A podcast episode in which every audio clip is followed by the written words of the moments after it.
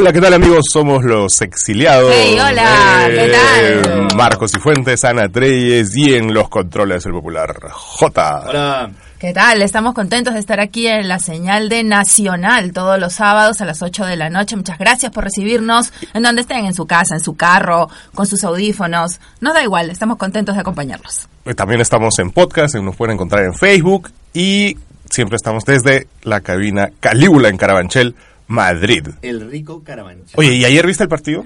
No, oh, amigo. Por favor, por favor. Ha sido el cero a cero de nuestras vidas. Wow. Pero yo yo les voy a contar, amigos de Nacional, que después del partido pensé que ya no vería a estos chicos. Dije, aquí ya se pierden viernes, se pierden sábado. No, pero no, han cumplido, han venido. Los que habrán escuchado el programa la semana pasada, que te, hemos contado los problemas que tenemos los que vivimos en otro uso horario para ver los partidos de la selección. Aquí en España... Eh, empezó a la una y media de la mañana. ¡Qué barbaridad! Por ayer estábamos en un bar así con unos, ¿cuántos? Unos, como unos veinte peruanos. Como veinte, sí. Sí, que estaban ahí, que se juntaron de la nada. Muy bien, muy bien. El ambientazo. Sí, ambientazo, todos con su... Pues yo para que se muevan... Había alguien con la camiseta de Alianza, pero bueno, ya, bueno, ¿qué no, se puede hacer? Eso. Pero yo para, que se, unión, para que se mueran de risa, yo me fui a dormir y mi esposo, que es español, se quedó a ver el, el partido. Ah, sí. Bueno, no, es español nacionalizado peruano, ¿ah? ¿eh? Ah, sí, ah, ya, sí, bueno, sí, bueno. Sí. Entonces estaba yo, con su... Nos hemos encargado de que todos en mi familia tengamos las dos nacionalidades. Todos ah, sí. somos peruanos, sí, ya. Peruanos españoles todos. Oye, ah, en mi bueno casa eso. soy el único que no... Sospechosamente soy el único que, no, que solo soy peruano. Porque en casa ya todos son españolas. Menos yo. O sea, que cuando se quieran ir a Nueva York, a Londres, van a ir perfectamente. Y yo voy a tener que hacer la visa. Si me la dan, a lo mejor me quedo un desastre. ¿Y por qué no lo haces? En realidad...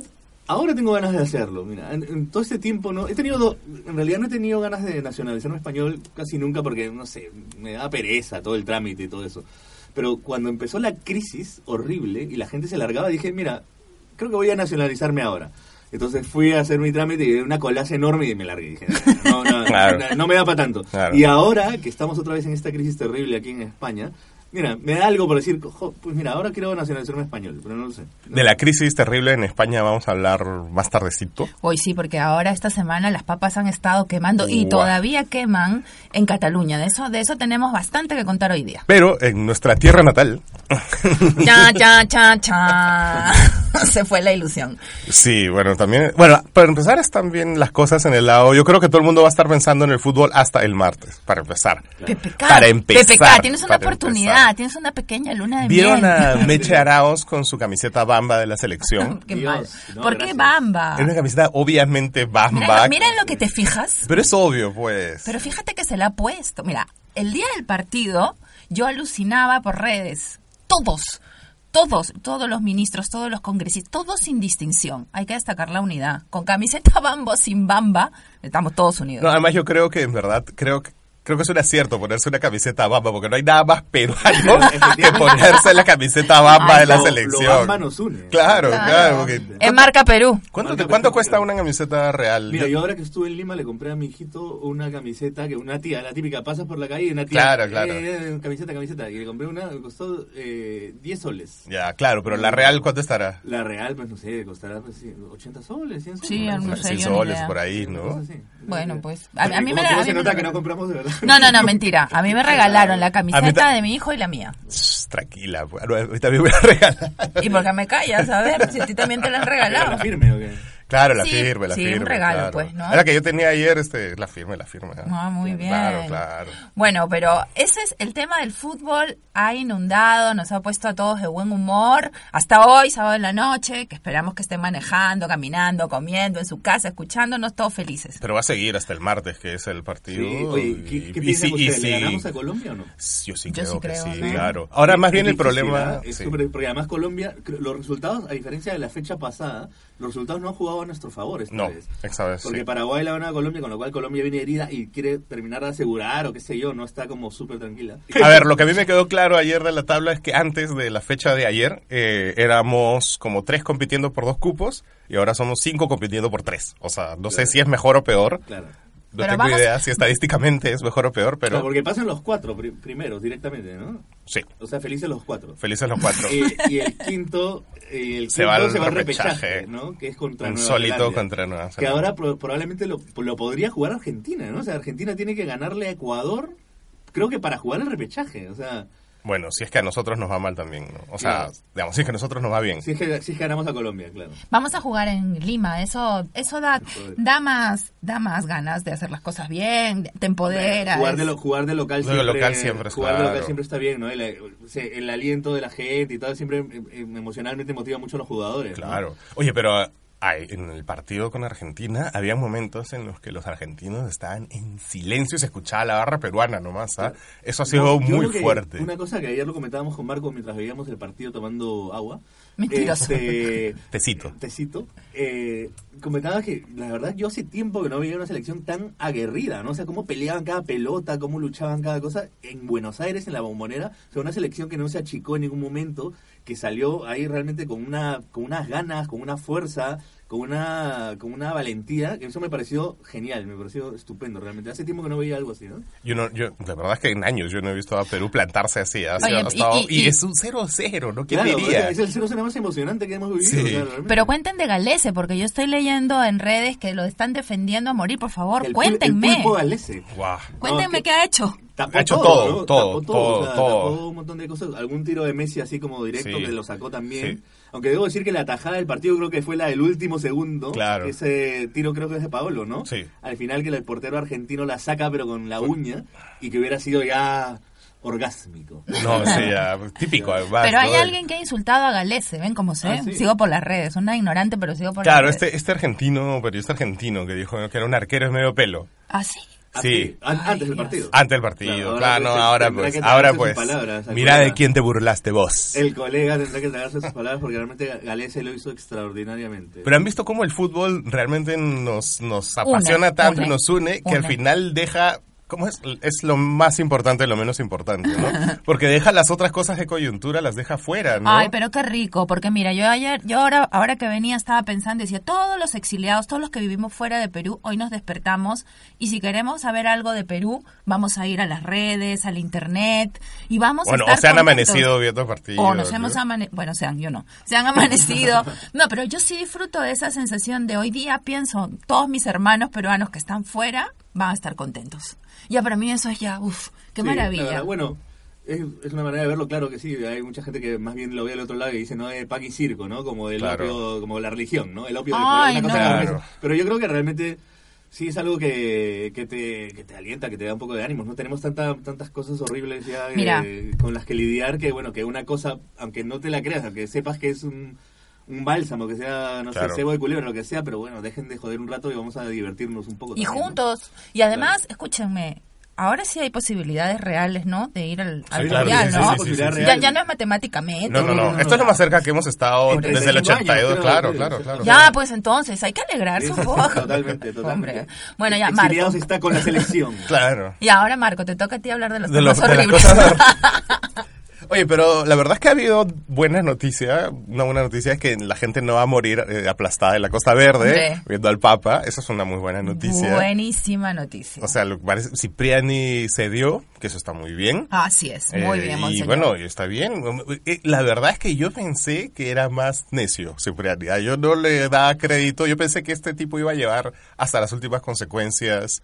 su pataleta, sí. pero al final ha cedido, me imagino que ante argumentos totalmente razonables, que es no queremos que la gente se muera y que el Papa muera, ¿me claro, entiendes? O sea... A ver, al no, pan pan, claro. al pan pan y al vino vino, ¿no? O sea, cuando el señor, Monseñor Cipriani ha cedido y ha dado pase a la razón, creo que ahí acaba el tema, ¿no? Sí, ya, claro, o sea, ya seguir Oye, ahí con... Me parece el... que es sí. increíble tener que agradecerle a este señor por ser razonable, digamos. Por, por, gracias, Cipriani. Por Oye, no pero no, ¿eh? No, discrepo. O sea, hay que alentar este tipo de actitudes porque lamentablemente la sinrazón prima. Bueno, eso es cierto. Entonces, muchas gracias, Monseñor. O sea, Cipriani. En realidad creo que el tema de fondo sería que la Iglesia no debería intervenir en asuntos laicos como la seguridad civil de la gente, pero bueno, ya. Siendo que esa es la realidad del Perú y que no hay forma que la Iglesia no tenga el poder que tiene... Bueno, ya, hablando, pues. hablando de, de la intervención de la Iglesia en los asuntos de la política y tal, bueno, aquí en España... Eh, donde donde estamos, sabrán los oyentes que es una situación terrible, una situación que creo estarán de acuerdo conmigo, es la más crítica de la de la historia reciente de España desde el franquismo, ¿no? Como dicen, desde el setenta y cinco es la situación más crítica. Sí, la que España, estamos ¿no? hablando de la crisis catalana, a los amigos de Nacional que nos escuchan. Eh, como saben, o les recuerdo, eh, en Cataluña hay un grupo independentista, separatista, que viene haciendo una larga labor para lograr justamente que toda esta, que Cataluña, que es una autonomía, que para Perú vendría, el equivalente en Perú sería una región, tipo Cusco, Arequipa, Arequipa. tipo Arequipa, quiere separarse, quiere ser un país independiente. Bueno, ese y, es el rollo. Y le hemos preguntado a los amigos exiliados a, a, que nos respondan a través de nuestro WhatsApp cómo están viviendo este proceso de ellos, ¿no? Cómo lo, y, que, y que, que si están a favor, están en contra. Efectivamente, peruanos en Cataluña, ¿cómo viven esta, esta tentativa separatista de una parte de la sociedad catalana, ¿no? Adelante con los audios. Hola, mi nombre es Susana. Soy peruana y vivo en Barcelona desde hace once años. Estoy viviendo el procés con una sensación de impotencia e injusticia. He visto una dinámica de oportunismo político que ha llevado al límite del conflicto social la reivindicación de un pueblo que hasta hace nada convivía de manera equilibrada con el conjunto del país. Yo personalmente no estoy a favor de la independencia, pero sí estoy a favor del derecho a decidir. Creo que los proyectos deben ser compartidos, si no, no funcionan. Y si se pierde la ilusión, hay que trabajar por generar ese proyecto compartido. No se les deja votar porque se dice que no es constitucional. Pero en el dos mil once, cuando recortaron los servicios públicos, modificaron sin problema el artículo ciento treinta y cinco. Así que creo que cuando hay voluntad, todo es posible y reformable. Hola exiliados, mi nombre es Begonia, me llaman la Bex.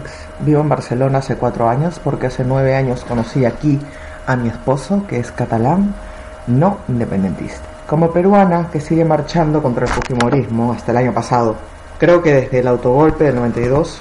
nosotros aprendimos que nadie se debe limpiar el poto con ninguna constitución. Pero la violencia policial y el nivel de negación del gobierno español han legitimado todo este movimiento independentista. Ya ganaron la narrativa los independentistas y el gobierno de España lo está manejando cada día peor. Miren, yo he visto el independentismo crecer desde que pisé por primera vez Cataluña en dos mil ocho y eran cuatro gatos. Todo esto empeorado por la crisis. Todo esto es por plata.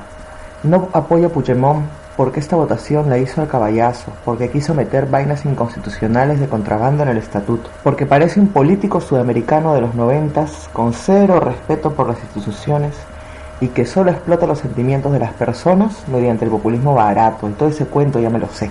Ayer martes hubo huelga y la marcha parecía la de los cuatro suyos. Creo que hubo más gente que la vez de los indignados. La Generalitat denunció a los policías ante la Fiscalía de Barcelona por la represión del domingo y esta ha dicho que como solo el cero punto cero treinta y siete por ciento de votantes salió herido, no pasa nada. Le ha dicho el juez de que la responsabilidad es enterita de la Generalitat y que el actor policial estaba completamente justificado. O sea, le ha echado más leña al fuego, porque los policías que pegaron el domingo deberían pagar su medio pollo con papas de la responsabilidad. De ahí en la noche, el rey sale en la tele a decir que el gobierno catalán ha sido desleal, o sea, pide lealtad, o sea, se pone en plan Calisi y pide Vendení, como si tuviera un dragón al costado, y conchudamente dice que nuestros valores democráticos son fuertes. Un rey en pleno siglo veintiuno dándonos clases de democracia por la tele. Ya pues, yo no sé qué va a pasar, solo que veo a dos fuerzas políticas, ambas antidemocráticas, que no me representan. No apoyaría ninguna independencia en pleno siglo veintiuno, cuando Europa está tendiendo hacia la Unión y el Brexit ha sido una vergüenza. Pero también quiero que Rajoy dimita, porque es un facha que envalentona a los demás fachas. Rajoy no va a servir nunca para resolver este problema, y Puigdemont menos. Yo los amarraría juntos a una piedra y los tiraría al mar de cabeza. Un besote desde Barcelona para exiliados. Hola, soy Carmen Olivas y hace veintiocho años que llegué aquí a Barcelona. Desde hace años se va incrementando en la población el sentimiento de independencia, alimentado entre otras cosas por las humillaciones de los gobiernos tanto del P P como del P S O E. Era necesario saber qué porcentaje de la población está de acuerdo, pero el Estado español utiliza todos sus medios para impedir la, el referéndum. Ahora estamos viviendo una revolución forjada desde abajo, que debe ser exitosa. Ya no hay vuelta atrás. El resto del mundo debe posicionarse para que haya una salida democrática y se declare la independencia lo más razonable posible. Europa esta vez no puede mirar hacia otro lado, debe mediar. Me llamo Alexandra Barba y soy peruana de Lima, viviendo en Barcelona hace quince años. Nunca he sentido un rechazo o una diferencia por, por venir de Sudamérica o por venir de Perú ni nada. Inclusive cuando hablo con mis amigos catalanes, ellos hablan en catalán, yo les contesto en castellano y la comunicación siempre ha sido perfecta. Ahora lo que pasa es que la gente está muy tocada, la gente está muy dolida. Ha venido la policía aquí a pegar a la gente cuando los ciudadanos de aquí lo único que quieren es votar. El gobierno se ampara y dice que es ilegal, pero está en sus manos, es su trabajo hacer, hacer porque, por cambiar la Constitución y, y dejar que sea legal votar para que tenga alguna validez. El problema es muy grave y no sé cómo va a acabar. Ha intervenido el rey, ha dicho unas ridículas palabras. Un rey, el rey, que se supone que es rey por gracia divina, alguien lo ha escogido. ¿Qué sabe el rey de democracia? Nada, absolutamente. El rey este ha cambiado la Constitución para que su hija o sus hijas puedan ser, rein, ser reinas de España. Y ahora no pueden cambiar la Constitución para que aquí se vote. ¿Qué tal concha? Como decimos en Perú. No puede ser. Aquí lo que tiene que pasar es que el gobierno decida hacer un referéndum legal, que la gente vote y que salga lo que tiene que salir. Si no tienen miedo, pues saldrá el no. Que salga el sí, que salga el no, que salga lo que tenga que salir. Pero que dejen a la gente votar. Eso es todo. Gracias. Hola exiliados, les saluda Silvia desde Figueres. Eh, sigo el proceso desde el dos mil catorce y la verdad es que estos días han sido bastante abrumadores porque es diferente verlo por televisión en Lima a vivirlo directamente. Creo que más allá de la legalidad o no del referéndum y de los esfuerzos que se han hecho para conseguir un mayor nivel de autonomía y de pactar este referéndum hasta el último día, Eh, se ha judicializado un problema que era netamente político y no hay manera de justificar la forma como la operación Piolín ha violentado a gente que solamente quería manifestar su derecho a decidir.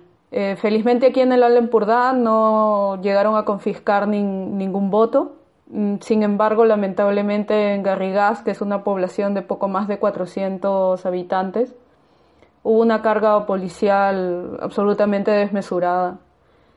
Eh, la manifestación en el centro de Figueres, el día del paro, ha sido completamente pacífica. Ha habido gente incluso con banderas españolas, otros inmigrantes como yo que hemos asistido para protestar contra, contra esa carga. Eh, respecto a si la independencia es la solución, pues no lo sé. Tampoco sé cómo acabará este proceso. Pero sí que aplaudo que al menos Puigdemont mantenga el diálogo sobre la mesa, porque finalmente es hablando que se entiende la gente y no con fuerza bruta. Eh, les dejo una cita del filósofo francés Pujol, que encontrarán en la escultura que está aquí en Figueres frente al Museo Dalí, y que reza lo siguiente: el pensamiento catalán rebrota siempre y sobrevive a la de sus ilusos enterradores. Un saludo. Esos fueron nuestros audios, todos desde Barcelona, ¿verdad? Todos, sí, sí, sí. sí. Y puras, puras chicas, además. Sí, sí. Sí, peruanos que viven en Barcelona y que son testigos. Les hemos preguntado cómo viven el procés, el procés en catalán. Y habían, como se dice ahora, por si acaso. Había dos a favor y dos en contra, pero creo, o sea, dos a favor de la independencia y dos como en contra, pero todos a favor, incluso las dos en contra de que se vote, que creo que es lo razonable. A ver, para, para nuestros amigos de Nacional, la cosa va así. Eh, este lunes el, la Generalitat, que es como el gobierno regional, ha convocado a un parlamento para que allí supuestamente Carles Puigdemont, que es el presidente de la Generalitat, declare la independencia. Una declaración, ¿no?, unilateral de independencia. Además, que es alucinante porque esta, o sea, se menciona tanto que tiene siglas, ¿no? Que es la D U I. La D U I, ¿no? Claro. Eh, y el tema es el siguiente. Desde el punto de vista de algunos eh, peruanos, como hemos visto, y también españoles, esto es como echar más leña al fuego. Y lo que se está pidiendo para los que ven las noticias internacionales es hablar, dialogar. Parlem es Parlem. la... La palabra. Bueno, el Tribunal dialogar. Constitucional ha dicho que, que no se puede convocar que ese, ese parlamento. parlamento es inválido, ¿no? Sí. Y, y el rey, como bien ha señalado nuestro oyente Ale, que el rey ha salido a decir que efectivamente que el gobierno debe usar todo, todos los instrumentos que tenga constitucionales, a mano, que incluye, por supuesto, la fuerza eh, eventualmente, claro, Eh, para evitar eh, la secesión catalana, ¿no? Bueno, es impresionante porque además un montón de empresas se están yendo de, sí, sí, de, sí. de Barcelona, de Cataluña, ¿no? Significa... El Banco Sabadell, la Caixa, la Caixa, la Caixa que es como, como yo, historia, yo creo, a mí me parece impresionante. Que una, para que los oyentes eh, en Perú y los peruanos que viven fuera tengan una idea de, de cómo está la calle, la sensación general es de cómo hemos llegado a esto, ¿no? Claro. ¿Cómo hemos podido llegar a esto, no? Una cosa, parece una broma, ¿no? Que se claro. haya ido de las manos tan, de una manera tan bestia esto. A ver, es que hay, hay dos cosas muy claras. Lo primero, que esta imagen de la Cataluña separatista y este momento tan álgido para el gobierno español, que en este caso está en manos del P P... Y para Europa en general. Es que un retroceso, es un retroceso en el sentido de lo que fue aquí la guerra civil, ¿no? Desde ese momento, España tiene como una imagen de poder resolver sus conflictos en democracia con la transición. Y esto ha sido como un atentado a esa imagen, ¿no? Eso en primer lugar. Y dos... Muchos también opinan que la incompetencia del gobierno para evitar llegar a este punto claro. ha sido clamorosa. La incompetencia del gobierno y la prepotencia del gobierno central. Claro. Nos referimos al gobierno central español, ¿no? Que nos habrán visto también las imágenes los oyentes. Envió la policía, pero además, no sé, Marcos, si viste, si vieron esto, que mandaron a las policías en un crucero ah, eso es que, te, que tenía... pintado a piolín. Claro, ¿no? O sea, claro. era un, un crucero de la Warner Brothers, una cosa así. Entonces mandaron a la policía... Porque no tenían dónde quedarse. Bueno, claro, y los mandaron a un crucero, pero que tenía en, en la cara de, de piolín gigante, una cara gigante, ¿no? En estos cruceros gigantes y con claro. la cara de piolín y silvestre, efectivamente, sí, gigante. Entonces, no se imaginarán el y cachondeo, como dicen aquí. Y luego, la, pero luego lo taparon, joder, con lo, lo que fue, fue peor. Lo taparon porque la Warner Brothers pidió que, que lo taparan. Que no metan a piolín porque, en, en claro, el separatismo no catalán, claro, por favor. Claro. Entonces el, las bromas en Cataluña eran, nos invade España. ¿No? Pero mira, en Perú, por ejemplo, la gente que nos oye, los exiliados dirán, ¿por qué no va a ir la policía? ¿Qué tiene de malo que la policía vaya y si le asiste la ley, porque el referéndum fue declarado ilegal, ponga las cosas en su sitio? A ver, ¿ustedes qué dicen a eso? Lo que pasa es que hay una cuestión que acá se ha mencionado mucho, que es el, la, la proporción, ¿no? Claro. Que la policía debería actuar en proporción. Entonces, lo que ha hecho la policía creo que se ha excedido terriblemente eh, con, por claro. indicaciones directas del Ministro del Interior, Eh, y, y evidentemente, por ende, del gobierno, del P P. Claro. Y entonces lo que ha hecho es ir a machacar a la gente que estaba tratando de hacer algo. De que votar. Es, es votar, ¿no? A ver, técnicamente, además, votar no es ilegal. Lo que es ilegal es el proceso. El referéndum. El referéndum mismo, eso es absolutamente ilegal. Ilegal por inconstitucional, eh, y, ojo. E inconstitucional. Pero ir a votar técnicamente, no existe el delito de votar ni de depositar una cosa. Entonces, esa salió totalmente. Mira, y además eh, era en colegios, o sea, exacto. toda esta gente votaba en colegios. Entonces, al día siguiente los niños han ido a encontrar sus colegios con las lunas rotas, ¿no? Realmente eh, ha sido muy bestia, ¿no? Eso lo que no quiere decir que el gobierno de Puigdemont, del el gobierno de la Generalitat autonómico, el de Cataluña, haya hecho bien las cosas, al contrario, ¿no? Esto es, sí, es un populismo una cosa, desastroso. ¿Cuáles son los, los animales eh, representativos de cada una de las partes? No. El animal que representa España en toda su iconografía tal... El toro. El toro. El toro. ¿Y saben qué, cuál es el animal que representa Cataluña, ¿no? No. Es el burro. El burro catalán. Es ¿Ah, un... sí? sí, sí, sí, el burro catalán es... Y yo estaba pensando hace poco lo metafórico que es, que es esto para el problema este, ¿no? Claro. Claro, el burro que es tosudo, necio, que no escucha, que tal, que es currante, que, o sea, que un trabajador duro y tal, un poco como el catalán, ¿no? Así que también es, efectivamente, pues muchos catalanes son así, necios, cerrados necio, en este claro. tema de la, de la independencia. Y el toro que es se pasa por encima, que es agresivo, que es así, que te pecha, pues, ¿no? Entonces, estos dos... Eh, culturas realmente han chocado de una manera brutal, manejadas por gobiernos completamente ineficaces, ¿no? El de Puigdemont en, en Cataluña y el de Rajoy en España, ¿no? Eh, también ha ocurrido para nuestros oyentes de Nacional eh, que quizás quisieran saber ya en, en el nivel micro del día a día cómo esto influye, porque en Perú muchas veces tenemos la costumbre de decir, ah, la política me llega altamente y cierras, pagas tu tele, te vas a, tu ca- a la calle y no te enteras. Aquí, por ejemplo, en Madrid han aparecido muchas ventanas embanderadas. Ah, sí. Mi barrio está embanderadísimo, Tienen por ejemplo. Los sentimientos nacionalistas de ambos lados. De ambos lados. Y pero hay una cosa que es... que no nacionalistas, o sea, también la gente tiene derecho a dar su opinión. Ahora, de ambos lados hay extremos, eso sí, sí, ¿eh? Sí. Y eso está mal. Y además una de las cosas que creo que más me alucina a mí de este país es la mala publicidad que tiene su bandera, que es, creo que, no sé, no sé si eso pasa en otro país realmente, pero, o sea, por ejemplo, para alguien de un sector, hasta incluso de centro o de izquierda, la bandera está mal vista. O sea, yo me acuerdo con mucho cuando la, la primera no, porque, porque se facha. Ah, exactamente, por facha. Se ve porque porque se ve como algo casi una herencia franquista, porque la, hay una bandera republicana que con los peruanos no estamos familiarizadas, que es esa bandera roja, amarilla y morada, ¿no? Y que es la bandera de la República con la cual se levanta, contra la cual se levanta Franco, ¿no? Entonces, de hecho, a veces tú ves muchas banderas republicanas por ahí, ¿no?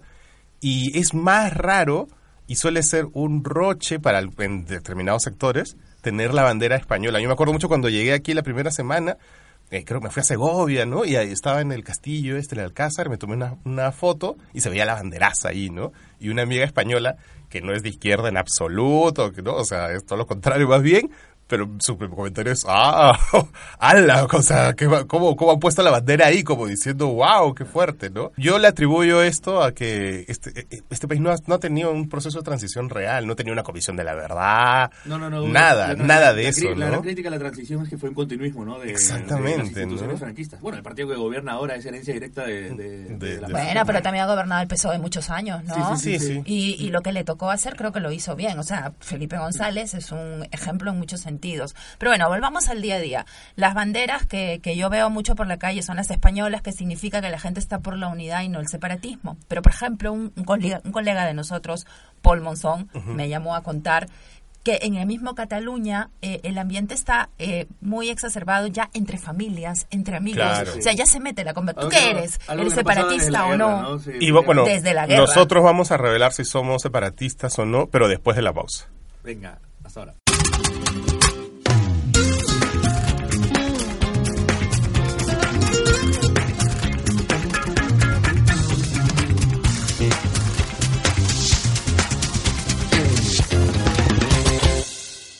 Amigos de Nacional, ya estamos de vuelta. Esto es Exiliados. Eh, es sábado por la noche. Un aplauso, por favor. Eh, aquí desde la cabina Caliula, en con, Carabanchel, Madrid. Con Marcos y Fuentes y el gran J en los y Marcos controles. Y Fuentes iba a decir si es separatista o no. Ay, ay, ay. Venga, Marco. Yo no. Yo me parece que eh, todos los nacionalismos son un error, creo, en general. Y mientras más fronteras es peor. Pero eso no quiere decir que, que no deban votar, ¿no? O sea, debería dejar que la gente vote y ya está. Hay ejemplos de votación. Miren, en, en Canadá... Eh, hubo el caso de Quebec, que quiso también, el, el muy parecido el tema, ¿no? Quiso separarse y se les permitió votar dos veces. Luego se pusieron unos parámetros en la votación que implicaban a todos los canadienses, no solo los que se quieren separar. Y por último, eh, se emitió una ley que se llama la Ley de Claridad. ¿Qué significó esto? Que los quebe, quebequenses o quebecuas, quebecuas. Que, que, que, que quieren ser canadienses tenían se podían quedar en Canadá. O sea... Como, como si dijéramos que aquí a los que quieren seguir perteneciendo a España se les dé esa oportunidad, con lo cual... Como, como, como sectores, como terrenos. Claro, digamos, o sea, que en todo... Se, se dividió Quebec, por provincias. Se dividió los ya. que quieren y los que no quieren. Y a ah, los que querían, si quieren podrían. seguir siendo canadiense, bienvenido. Bueno, pero eso no pasó. No pasó, pues, claro. porque eso baja el, claro. la tensión, baja, eh, alivia el tema, ¿no? En Escocia también se ha votado y han habido votaciones de las cuales hay arrepentimientos, como la del Brexit, por ejemplo. Votar no es malo, estoy de acuerdo. No, no, no, no. no. ¿Tú estás a favor o en contra del, del proceso? El proceso... A mí la independencia de Cataluña, es que yo me he sentido muy incapaz de, de, de tomar una posición, pero hay dos cosas que me llaman la atención. Que detrás... de este de este proceso haya gente como Pujol, un señor ah, wow. Pujol. No, no hablamos del jugador del Barça, sino de un ex eh, presidente de la Generalitat que ha estado envuelto en casos de, y corrupción, sí, de corrupción mega. Artur Mas, otro corrupto. Otro, otro.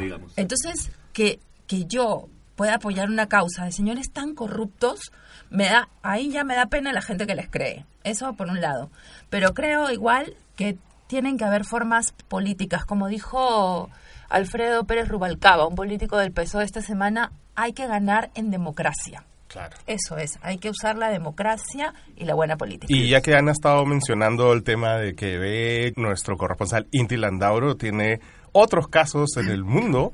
Y actuales, además. En Europa, sobre en todo. En Europa, ¿no? sobre todo. Porque, claro, muchas veces en Perú se pensamos realiza. en Europa y pensamos claro. en Alemania, claro. Italia, eh, Francia, España, como cosas eh, muy inamovibles, cuando en realidad eh, desconocemos que hay muchas identidades nunca dentro. Lo, nunca lo fueron realmente. Dentro, claro, o sea, son países construidos que, que tienen dentro muchas identidades distintas, ¿no? Entonces, Inti Landauro, que es belga y peruano, y guaracino, que vive en París, nos va a contar un poco su experiencia y, y este tema de las identidades en Europa. Adelante, Inti. Hola, amigos exiliados.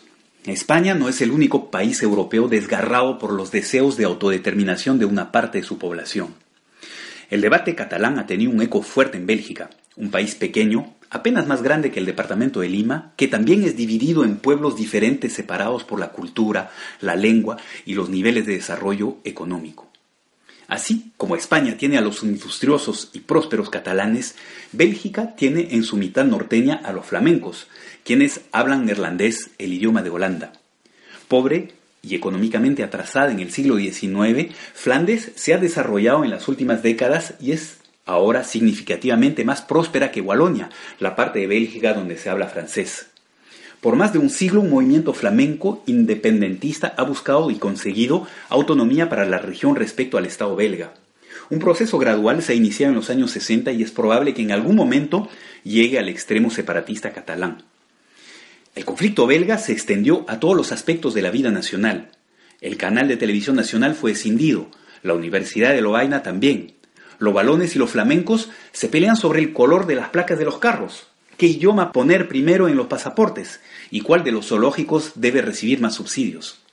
Hace unos años el país vivió una crisis política tremenda, cuando la clase política trató de encontrar un acuerdo para que la mitad de los aviones, acercándose al aeropuerto de Bruselas, sobrevolaran el sur y la otra el norte. El problema más álgido en Bélgica como en España es el de las transferencias de riqueza de un lado hacia el otro a través de los impuestos. Como los catalanes, los flamencos se cansaron de financiar ayudas sociales para sus compatriotas menos afanosos en conseguir chamba. Desde Perú, este tipo de peleas pueden verse como argumentos de ricos. Es solamente cuando un país ha conseguido niveles de riqueza y prosperidad como los de Bélgica o España que sus pueblos empiezan a dividirse por temas simbólicos, hasta metafóricos. De hecho, las peleas étnicas, aunque pacíficas, llevan un costo. El tiempo pasado por los políticos en decidir quién gestiona qué es tiempo que no se pasa en resolver los problemas del país. En el Perú hay problemas más urgentes. Gracias, Inti. Eso fue Inti con los procesos independentistas que la verdad es que yo siento que en Perú cuando uno dice la independencia es una muy buena palabra en realidad. Nosotros, nuestra fiesta nacional es el Día de la Independencia, ¿no? Hay plazas a Bolívar, calles a San Martín o al revés. Es este... O sea, está, nuestro relato nacional está construido sobre la independencia, ¿no? Entonces, yo creo que hay independencias e independencias también. Es que la palabra que has dicho es correcta. Esto es una guerra de relatos. Claro. De momento, ahora lo que ha pasado es que el, el independentismo ha ganado la guerra claro, de relato. El relato del definitivamente. Claro, es heroico, es, es, la épico, foto. Es casi una épica, ¿no? Entonces, claro. Eso va ganando. Ahora, en la realidad, efectivamente... Pues hay muchos matices, ¿no? Claro. Muchísimos matices, ¿no? Ahora hay que decir que, o sea, la independencia peruana también fue totalmente ilegal y anticonstitucional, ¿no? Había una constitución de pero mil ochocientos doce, había, este... Pero había una sea, situación... Pero son situaciones completamente Claro, claro, no, no, no, pero lo digo, digo, digo, digo que cada cosa se tiene que evaluar en su... En su contexto. ¿No? Claro, claro. Efectivamente. Bueno, pues eh, creo que la palabra de, de esta semana tiene que ver un poco con, con esto que estamos hablando. Ajá. Y vamos a darle paso a nuestra locutora estrella con la palabra de la semana. Palabras, tan solo palabras hay entre los dos. Y la palabra de la semana es polaco. Polaco. Polaco. Polaco es una forma... Pero espera, espera, espera. ¿Qué tiene que ver con la independencia polaca? Ahora veremos, ahora veremos. Ah, muy bien, vale. Bueno, polaco es una forma, no sé si despectiva exactamente, pero, pero sí como coloquial de referirse a los catalanes, ¿no? Porque como supuestamente los catalanes ah, no son españoles, aquí. Entonces no son españoles, ¿qué son? Ah, serán polacos, pues. ¿En serio? Efectivamente, muchos madrileños sobre todo. Claro, es una cosa muy madrileña. Yo creo que sí, de manera irónica, no sé si llega a lo despectivo, pero a veces sí, supongo, pero de manera irónica y sarcástica les llaman claro. polacos, ¿no? En cambio, en Perú, un polaco... Madre mía. En cambio, ¿qué es un polaco? Un polaco es este, como anoche, ya no te acuerdas. Como anoche.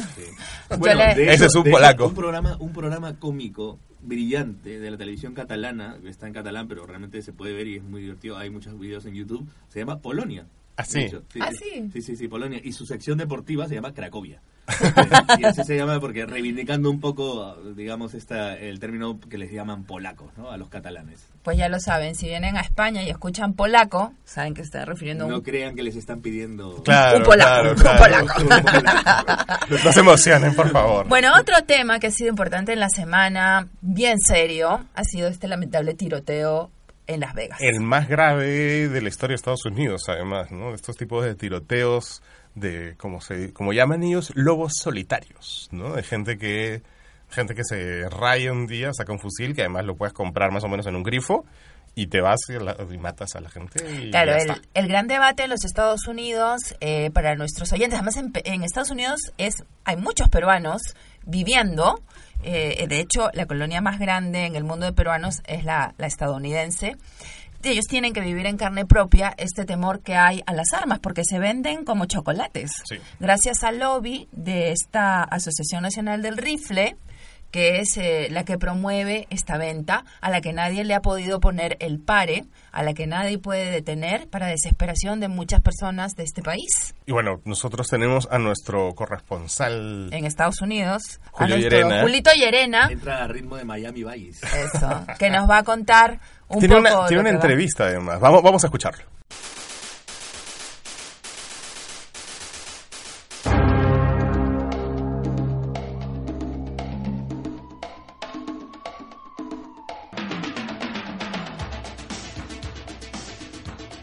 El récord de víctimas de matanzas por armas de fuego en Estados Unidos se rompe tristemente cada vez con más frecuencia. La más reciente, ocurrida el domingo pasado durante un concierto de música country en Las Vegas, elevó a cincuenta y nueve la marca histórica de asesinados en este tipo de masacres. Desde su casa en Virginia Beach, la peruana Betty Cueva ve con resignada desazón este salvaje aumento en la violencia armada. Su hijo, el también peruano Daniel Pérez Cueva, fallecido a los veintiún años, fue una de las víctimas de la matanza del año dos mil siete en la Universidad Virginia Tech, estado de Virginia, que registró lo que hasta ese momento era el número más alto de muertos en los frecuentes casos de asesinatos masivos en los Estados Unidos. La noticia de Las Vegas le devolvieron a Betty la memoria del día en que su vida cambió para siempre. Encendí la televisión y vi el tremendo movimiento en Blackburn, cantidad de policías, y yo no entendía. Entonces, en ese momento empecé a llamar a mi hijo, no me contestaba, pero ella, ella estaba pendiente de las noticias. Era, era, todo, todo el mundo hablaba de eso, todos los canales hispanos en inglés. Eso fue en la mañana, era la una de la tarde, dos de la tarde, y yo seguía llamando hasta que finalmente a las siete de la noche llegaron. Ah. Eran dos policías y me dijeron la cara de la madre de Daniel, y me digo, ¿cómo está mi hijo?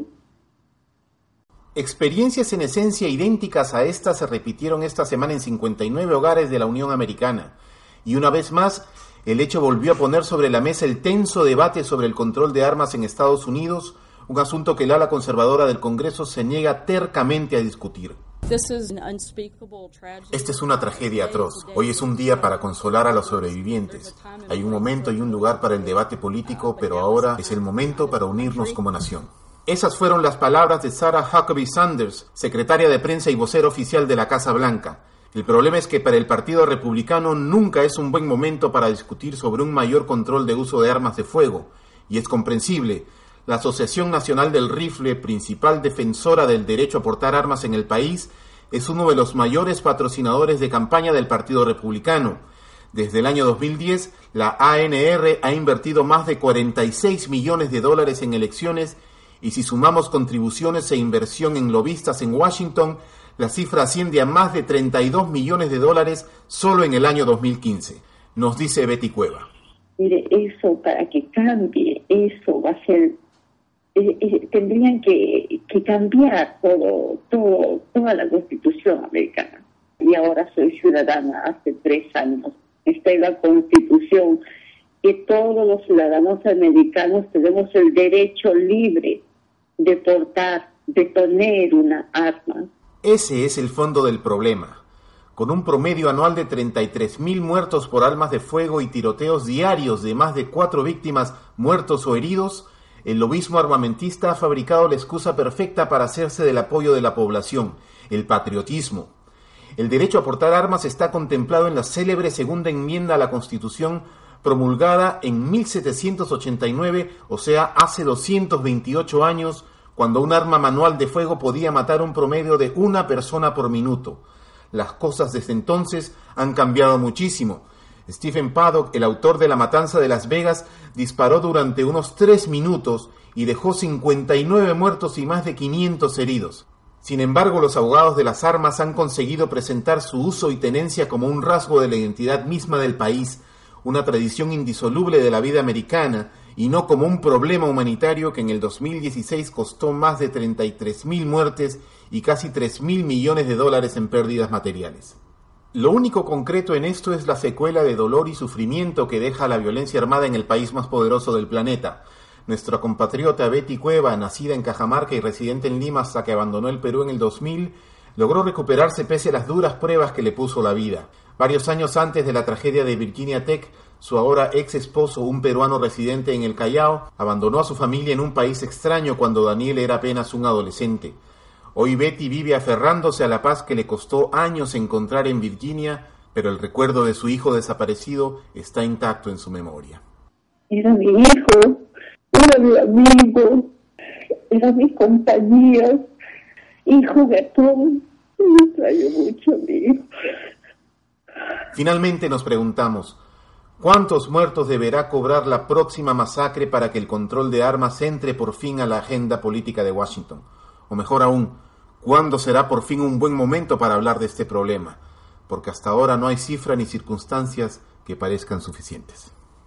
Bueno, realmente ha sido conmovedor. Yo estoy tocada por, por el testimonio de esta señora Betty Cueva. Realmente... qué terrible. Gran reporte de Julio Llerena. Yo acabo de recordar, este, eso debe haber sido dos mil siete, ¿no? Pues se dijo mucho, se dijo que el, que este muchacho justo había elegido Virginia Tech para estar cerca de su madre, porque justo como contaba ella, eh, como era una madre soltera, se había ido el, el papá, entonces él había elegido justo esa esa universidad para quedarse cerca de su mamá y pasó esto, ¿no? Ahora, las cifras que ha dado Julio Llerena eh, para compartir y reflexionar, treinta y tres mil muertos en el año dos mil dieciséis, es una barbaridad, ¿no? Eh, y además, la segunda enmienda de la Constitución americana, que es la que eh, permite esta accesibilidad a las armas, es del año mil setecientos ochenta y nueve. O sea, otra realidad, claro, otro, ¿no? mundo, otro país, ¿no? Otro mundo... ¿Y cómo, cómo puede ser que el lobismo de armas, no, la cantidad de dinero que, que, que mueve, lleve a seguir soportando esta segunda enmienda, que es una barbaridad? Yo, hoy en yo día. Me quedo con algo que, que ha dicho Julio, que es, es bueno, escuchando el testimonio realmente desgarrador de, de la señora Cueva, a quien le mandamos por, por supuesto un gran abrazo eh, desde aquí, eh, es que... Claro, ¿cuántos, cuántos testimonios iguales hay, ¿no? O sea, ahora último han sido cincuenta y nueve más, ¿no? Eh, personas que están pasando por lo mismo que ha pasado a la señora Cueva. O, terrible, es un dolor horrible, gente que no va a volver a recuperarse de esto, que ha perdido a sus seres queridos. Y, y que es una cuestión económica de gente que quiere lucrar y lucrar y lucrar. Qué más. Gentuza realmente. O sea, no, ¿no? no sean capaces de ver esto y de, con, y de conmoverse por esto. Es realmente... Una cosa que, que, que él destacaba es que, claro, la respuesta es no, es que en estos momentos de dolor...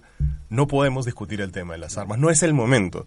Y es como, yo estaba pensando, o sea, a mí me da un cáncer y me voy al doctor y le digo, oye, mira, tengo... E no, le, le, y él viene y me dice, bueno, sí tienes eso. Entonces, ah, bueno, hablemos de la medicina. No, no es el momento, ¿no? Claro. O sea, es como... Estás lleno de, estás lleno de dolor. No, claro, o sea, es como, ¿qué te pasa? Hay que discutir la solución. Sobre, sobre este tema, y, y ¿saben lo que es lo que lo, el último debate en el Congreso norteamericano sobre armas? ¿Sabes de qué tema es? Mm. Sobre el uso de silenciadores. Atroz. Están intentando yeah, claro. aprobar el uso de silenciadores, el uso legal de silenciadores, ¿no? Yeah, yeah. Y como decía un, un periodista, ¿silenciadores? Sí, sí, de silenciadores. Como decía un, un presentador de la tele norteamericana, decía, claro, como esto están están ruidosos, mejor hagámoslo silencioso, claro, ¿no? O sea, para que no nos joda la, la cosa, ¿no? Es terrible. Realmente. Imagínense ustedes además los padres eh, que tienen que mandar a sus hijos al colegio, no, los padres peruanos cuyo, o mexicanos o salvadoreños o nicaragüenses que cuyos hijos nacen ya en los Estados Unidos y están parte de esta sociedad, que cualquier día te, te meten un arma al colegio. Porque o sea, además esto pasa en todos los estados, o sea, es, o sea no, no no estás libre en ningún lado, ¿no? O sea, puede pasar a quien sea, donde sea, pueblo grande, ciudad. Donde...